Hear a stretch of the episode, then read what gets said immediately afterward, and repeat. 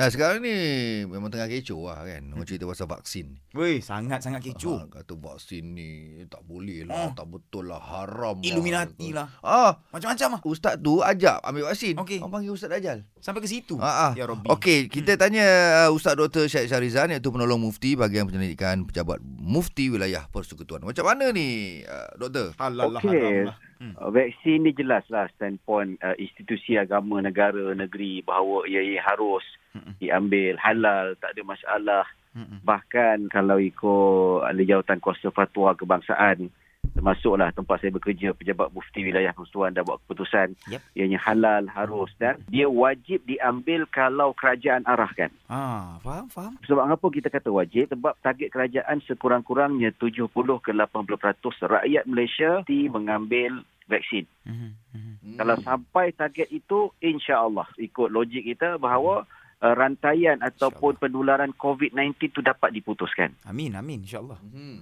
Lagi nak. mana tak putus, lagi itulah ekonomi kita teruk. Ya, orang akan depression, bunuh diri, bercerai-berai, Betul. pengangguran makin tinggi. Tak selesai. Betul. Oh, jadi Hmm. kita kena putuskan dulu. Sampai bila hidup dalam keadaan new normal, Mm-mm. penjarakan sosial, solat dengan jarak macam Hmm. macam-macam lah. Uh, pergi lepak kat restoran tak boleh duduk ramai-ramai dan Hmm. sebagainya. Jadi sampai bila? Yes, Jadi yes. antara caranya untuk kita kembali kepada cara hidup kita yang lama Hmm. dan kita nak putuskan penularan itu, kita kena ambil vaksin. Betul. So, Hmm. kena target sampai 70% at least rakyat Malaysia mengambil vaksin barulah Hmm. kita boleh putus dan kembali pada keadaan yang asal. InsyaAllah. Uh, dan Hmm. ekonomi akan baik. Jadi sebab itulah bila ada kerajaan wajibkan, maka Hmm. pihak mufti mengatakan atas perbincangan dengan ahli jawatan kuasa punding Hmm. syarak mengatakan wajib ambil. Ya, ya. Ha, Hmm. Tapi kalau selagi mana kerajaan tak arahkan, up to you lah nak ambil ke tak nak kan. Ha, tapi Faham. better ambil lah untuk keselamatan kita, kesejahteraan kita. Betul, betul. Jadi vaksin ni bukanlah satu agenda Yahudi ke walaupun saya Ya, macam dia. Awi Oh, kata-kata Ustaz Jad Dajjal Ya, lah, Dajjal, Dajjal. Dajjal macam-macam Ah, kena.